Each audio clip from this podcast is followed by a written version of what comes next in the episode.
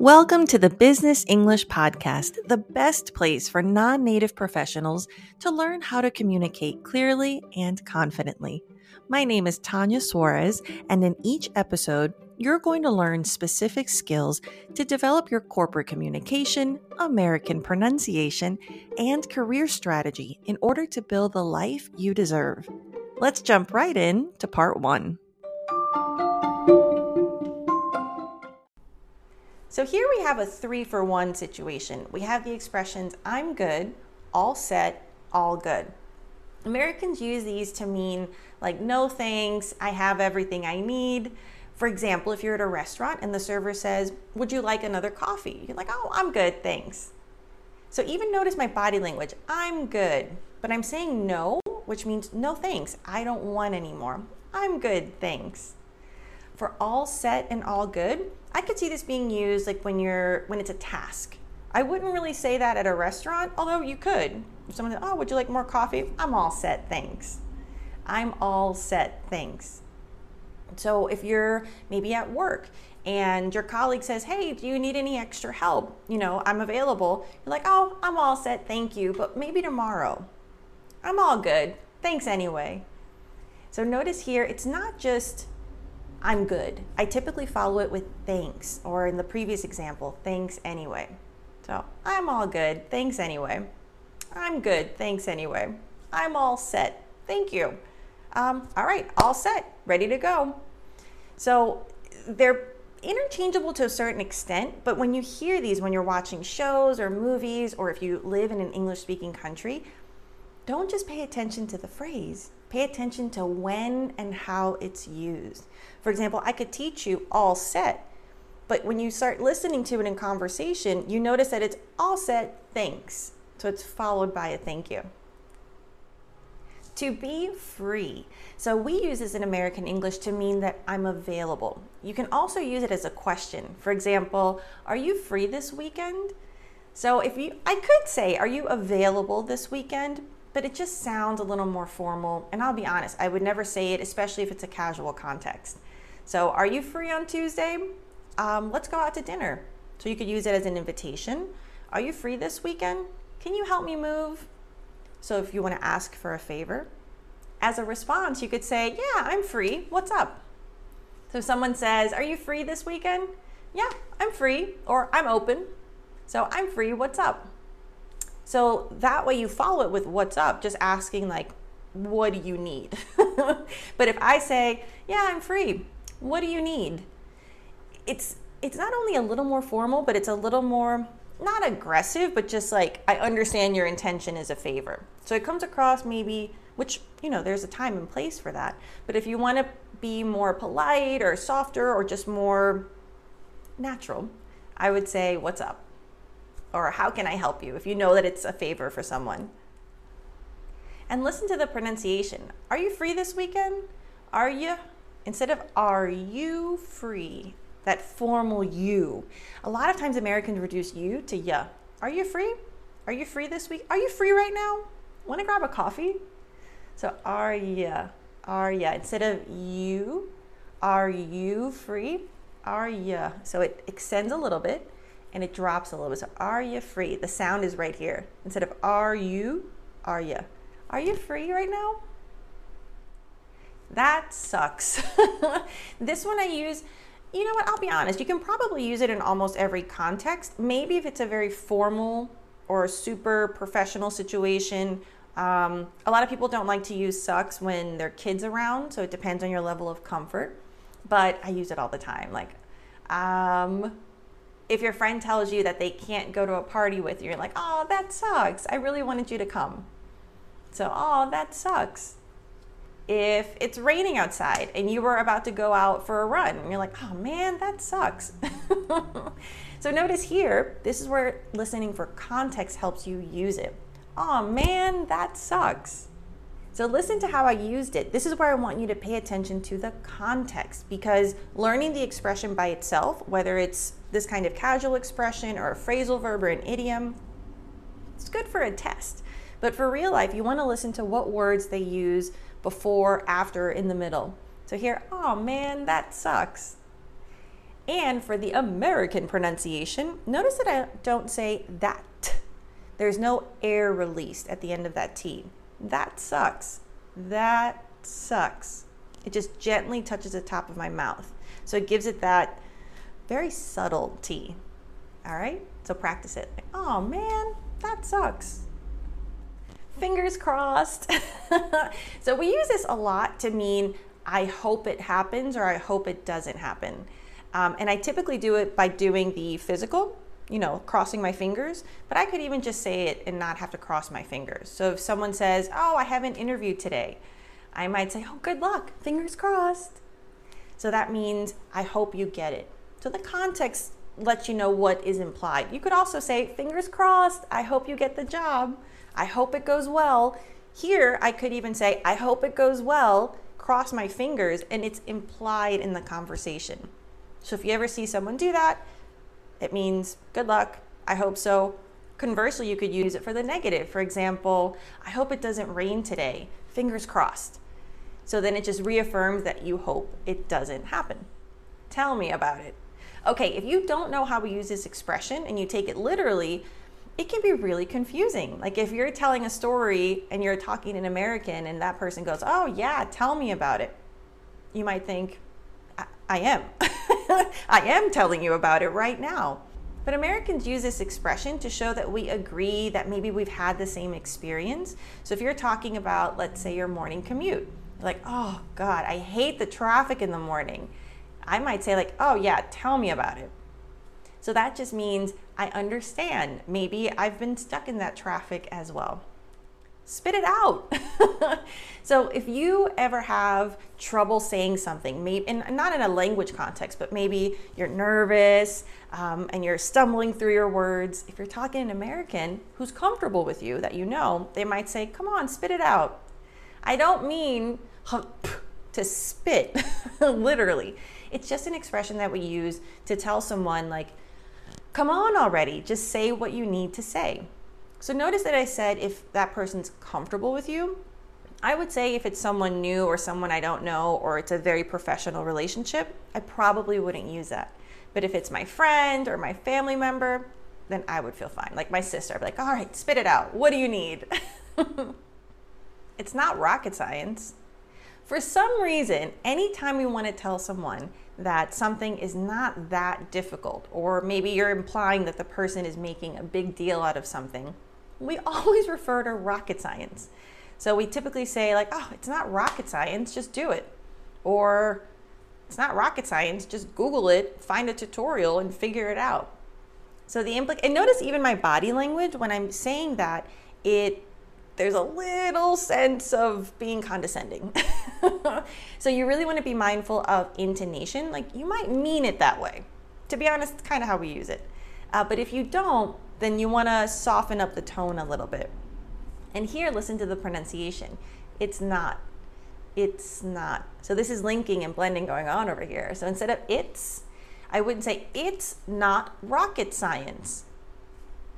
It sounds robotic, right? So it's not. So the S in it's links to the N sound in not. It's not rocket science. So here it's not rocket, no air release, rocket science. This is so typical of American English. So this is something you want to be mindful of and practice. It'll feel a little weird at first, but now that you know that that's what differentiates the sound you're making from what I'm saying, it'll help you understand and practice even better. Okay, I'm not buying it. So this expression is not used to talk about purchasing things or buying things. It's used to mean, I don't believe it. So if you are telling your friend about your relationship problems and you say like, oh, you know, my girlfriend, she's so busy. That's why she doesn't text me. And it's okay, she'll text me eventually. I might say, listen, I'm not buying it. I feel like maybe she's dating somebody else behind your back. Oh, scandal. So here I'm saying, I don't believe that excuse. And listen to the pronunciation. I'm not buying it. Because it's such a casual expression, the G at the end of buying is typically not pronounced. Like Americans reduce the G at the end a lot. Sometimes it's subtle and sometimes it's completely. I find that when I use this expression, again, because it's usually a casual context and we typically use this in a friendly way, I'm not buying it. Buying it. Instead of buying it, the buy-in, the N at the end, connects to the I in it. So I'm not buying it. And here, I'm not. Before I finish the M, I'm, before I separate my lips, I start the N sound for not. I'm not buying it. Instead of I'm not, no air release. I'm not buying it. And even the body language, right? It gets relaxed. It gets like, So this is where you combine what you see, what you hear, what you feel, because it's really about the rhythm as well. Or at least I feel the rhythm when I think about linking and blending, like I'm not buying it. So I'm not buying it. The emphasis is on nah. I'm not buying it. She's lying. Even there, she's lying. Lying instead of lying. And again, this is very casual English. And pay attention to the context. Now that you know that, when do you hear Americans drop the G at the end of words? When you're watching a show, or when you're like with Americans, is it when they're in the office in a board meeting? Is it when they're hanging out with a friend? This will help you know when it's appropriate for you to use that same sound, that same pronunciation. So here we have two expressions that we use kind of interchangeably. So we have to go above and beyond, or to go the extra mile. And that means to do more than is expected. You know, to go above and beyond. I like to use this one when someone has done something nice for me. Like, oh, you really went above and beyond. Thank you so much. So if someone does a favor for me, but they do more than I expected, this is a really good expression to use. To go the extra mile. Like that one's really good whenever I give professional advice, whether it's submitting a resume or doing a job interview, I always say, you know what, go the extra mile. So that means do more than is expected. I would say to go the extra mile is more about action. To go above and beyond, I use in that context, but I also use it like I did before as to show appreciation, to show that I acknowledge that the person did more than I thought they would, or that I would have ever, you know, thought they should. And listen to the reduction of the D in and. To go above and beyond. Above and. So the V sound links to the A. Above and. Above and beyond. Like 99% of the time, Americans drop the D in and. And honestly, that really helps you if you've ever tried to repeat what a native speaker says and you realize it just feels off and you can't figure it out. You're like, why does it sound shorter when they say it than I do? It's because you're probably not using reductions. So here, if you said to go above and beyond, like, oh, thank you so much. You went above and beyond. As a native speaker, it just sounds a little off. It's too much of the duh and duh, beyond duh. And I'm exaggerating for effect so you can hear the difference. You went above and beyond. Above and beyond. And think about it. If you look at binomials, which are expressions that are connected with a conjunction such as and, we would have above and beyond. Salt and pepper. Salt and pepper, right? Near and far. So whenever you hear the and, listen to how native speakers say it and you'll start noticing like, wow, they really don't use the D. And knowing this will help you understand them better. Now you know why it sounds like we are eating almost part of the words, and you can start applying it so that your English sounds more natural.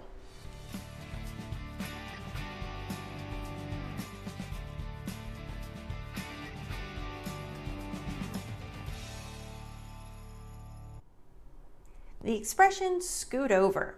So this one, if someone's sitting next to you, and this could be sitting or standing, but let's say, you know what, let's say I want to sit on a bench and there's a little bit of space on one side and like a small space on the other. So I might sit down, or before I sit down, I would say, hey, can you scoot over? That just means move over. So scoot over, but we link scoot over. So you can say it politely, like, hey, would you mind scooting over a bit so I can fit? Or if it's someone that you're really close with, you might just say, hey, scoot over. I want to sit there. So how polite you are is totally up to you. You can use intonation and inflection.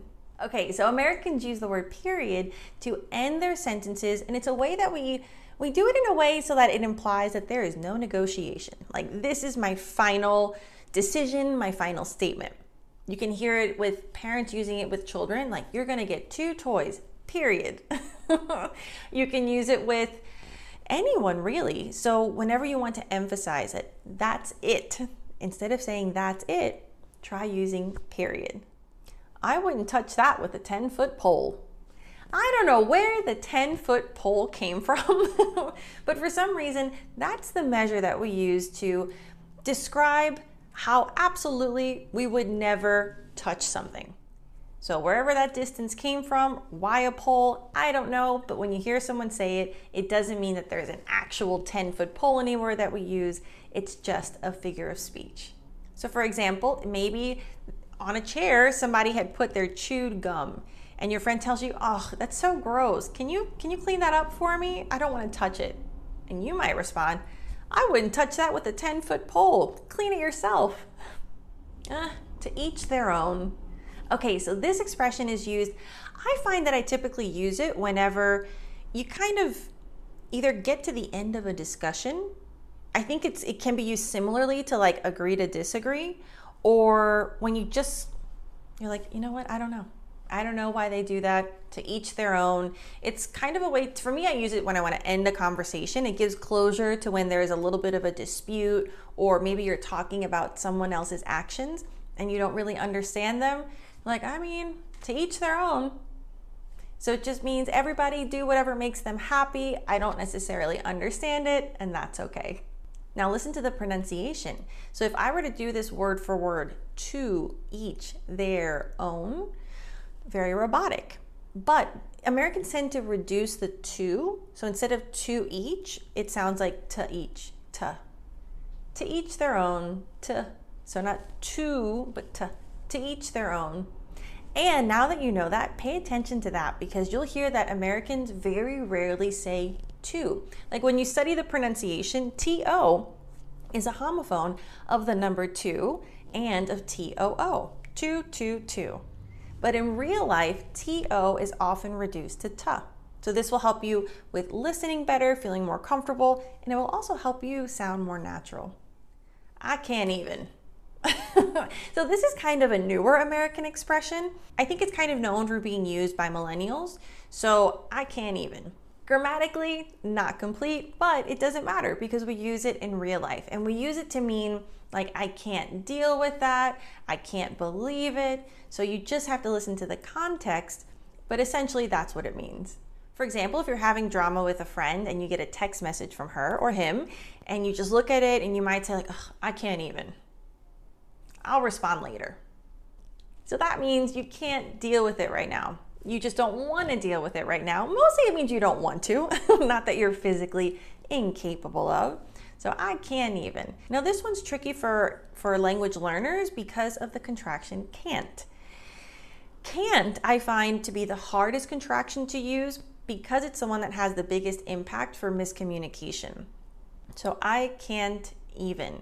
If I say a word for word, can't. But when we use it in the expression, there's no air expelled at the end with a T sound. So I can't even. It almost sounds like can, but it's can't. So if this is one that when you say it causes confusion, or you know it doesn't sound right, that's okay. And you know, you don't have to use everything you learn. For example, of all the expressions in this video, they're for exposure so that you feel comfortable listening and speaking with native speakers. Of the amount of phrases that you're going to learn, I want you to pick maybe 1 or 2 that you can learn how to use this week. Same thing with idioms and phrasal verbs, really anything. I find that expose yourself to a lot so that you feel comfortable in any setting, and then master a few, and then you build on that. So see, it's less pressure, right? But if you feel comfortable using it now, you know, like, oh, I can't even. I can't even right now. Another one that's very popular right now, and that I say all the time, is I'm dying. Now I typically use that when I'm dying of laughter. So if someone is telling me a really funny story and I'm laughing really hard, I might say like, oh my God, I'm dying. Did that really happen? So I'm dying means I'm laughing really hard. In that context, it kind of meant like there was disbelief as well. So this is pretty, I don't know, I like it, I think it's fun. I'll also often say, specifically if I'm laughing, I'm like, oh my God, I'm dying laughing right now. I can't believe you did that. So I'm dying laughing right now. Now here, imagine if I were to say it this way, I'm dying. It would be so confusing because the word dying is, well, I mean, it's pretty drastic, pretty dramatic. So if your facial expression and body language doesn't match the meaning of the expression that you're using, it's very confusing.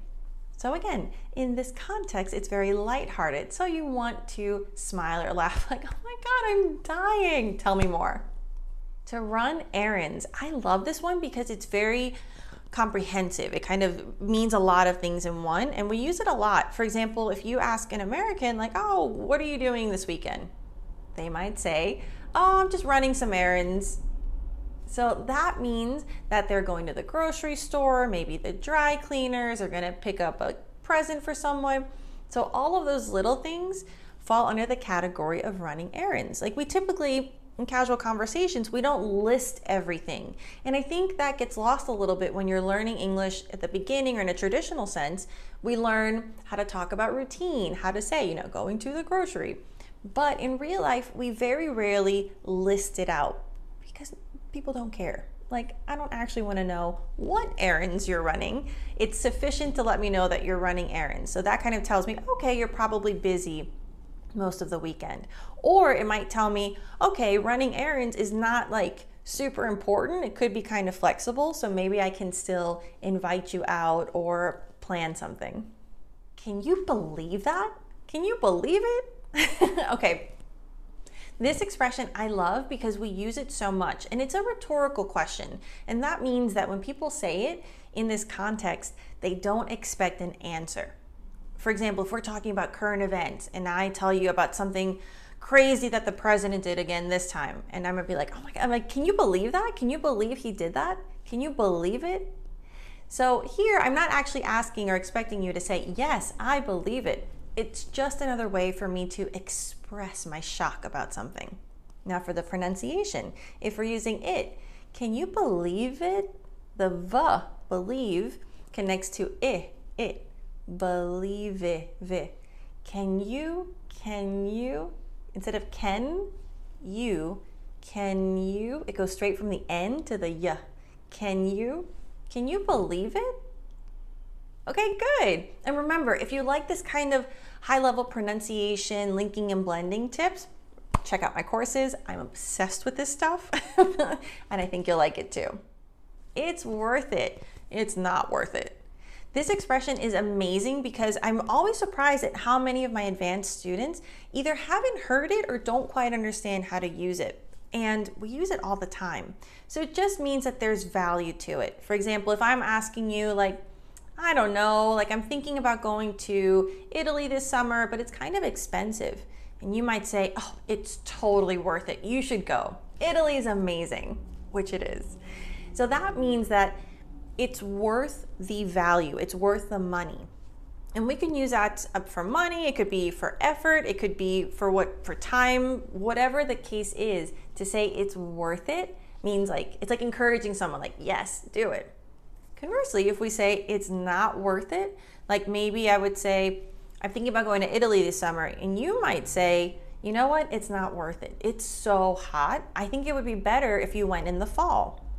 So it's not worth it means the money and the effort you're going to spend is just, you're not going to get a good return in the experience. So I would recommend a different time of year. For the pronunciation, notice that there's no pause. It's worth it. It's worth. So we've got the SW. It's worth it. The TH and the I from it. It's worth it. So three words. Actually four, then we have the contraction, it's, and then we smush it all together and it sounds like one linked word. So this is a difference between it's worth it, it's worth it. So when you link and blend properly, it really helps with intonation. Not only does it kind of correct your pronunciation, but the rhythm and the intonation is much easier to get it right. So I want you to pay attention whenever you hear things that sound like they become one word. They kind of do. So it's something that you can practice now that you know how. Let's grab a coffee soon.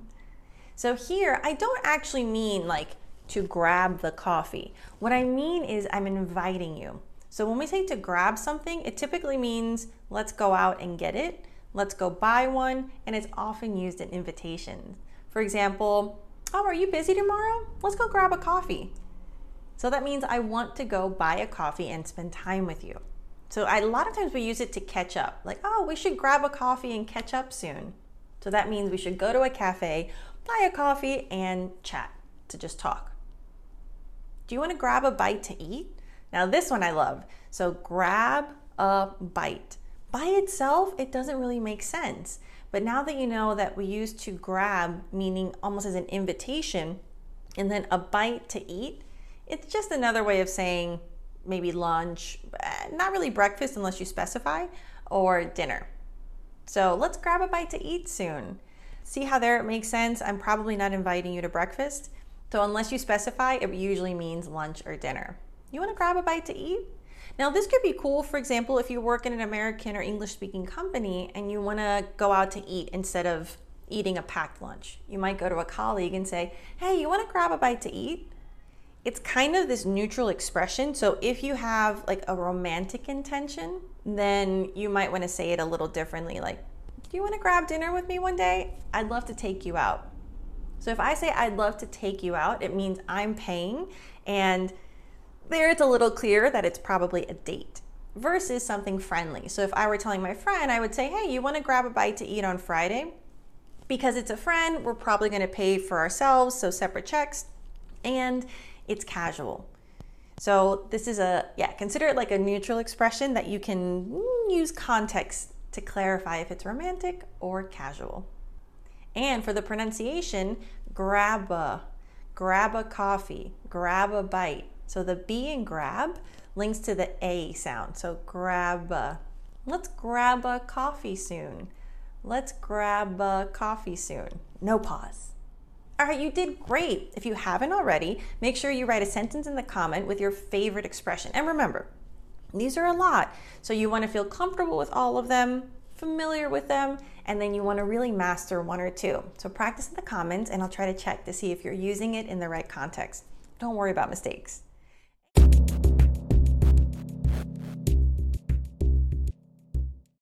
This episode is brought to you by Shopify. Whether you're selling a little or a lot, Shopify helps you do your thing, however you cha-ching. From the launch your online shop stage, all the way to the we just hit a million orders stage. No matter what stage you're in, Shopify's there to help you grow. Sign up for a $1 per month trial period at shopify.com/special offer, all lowercase. That's shopify.com/special offer.